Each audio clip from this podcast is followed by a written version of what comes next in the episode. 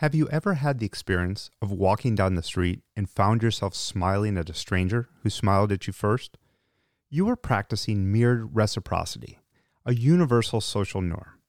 For the last 20,000 years of recorded human history, mirrored reciprocity has been foundational in human relationships, culture, and economic exchange.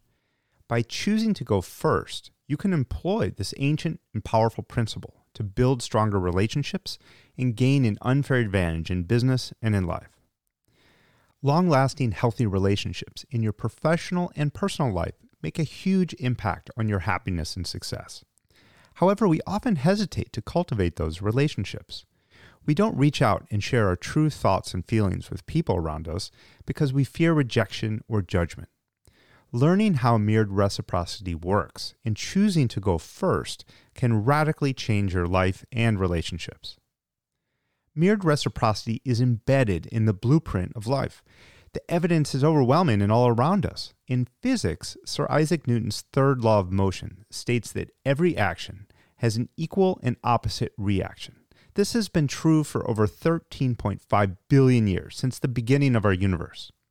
The pattern of mirror reciprocity has also been evident in almost all biological life on Earth for the last 3.5 billion years. You don't have to be a scientist to observe mirrored reciprocity. Aggression is usually met with aggression, whereas playfulness or affection is met in kind. You can witness reciprocity even in the simplest of human interactions. If you walk into an elevator and smile and say good morning, the people in the elevator will almost always return your positive greeting. However, mirrored reciprocity works for both positive and negative behaviors, so think carefully about your attitude and actions. If you display aggressiveness or treat people badly, expect that other people will treat you poorly. I've watched calm, normal people escalate into full on road rage in less than a second after a rude or aggressive driver cut them off in traffic. I bet you've seen that happen too, or maybe you've been that driver. If you strive to be trustworthy, courageous, competent, kind, you'll attract people into your life with similar aspirations. Choosing to go first, bringing authenticity, and engaging people will yield a positive result the vast majority of the time. Of course, there's always a small chance you'll be rejected or judged, but the rewards and benefits far outweigh the risks. Don't wait for other people to reach out or take that first step. Default to action and go first apply this principle to important relationships in your life.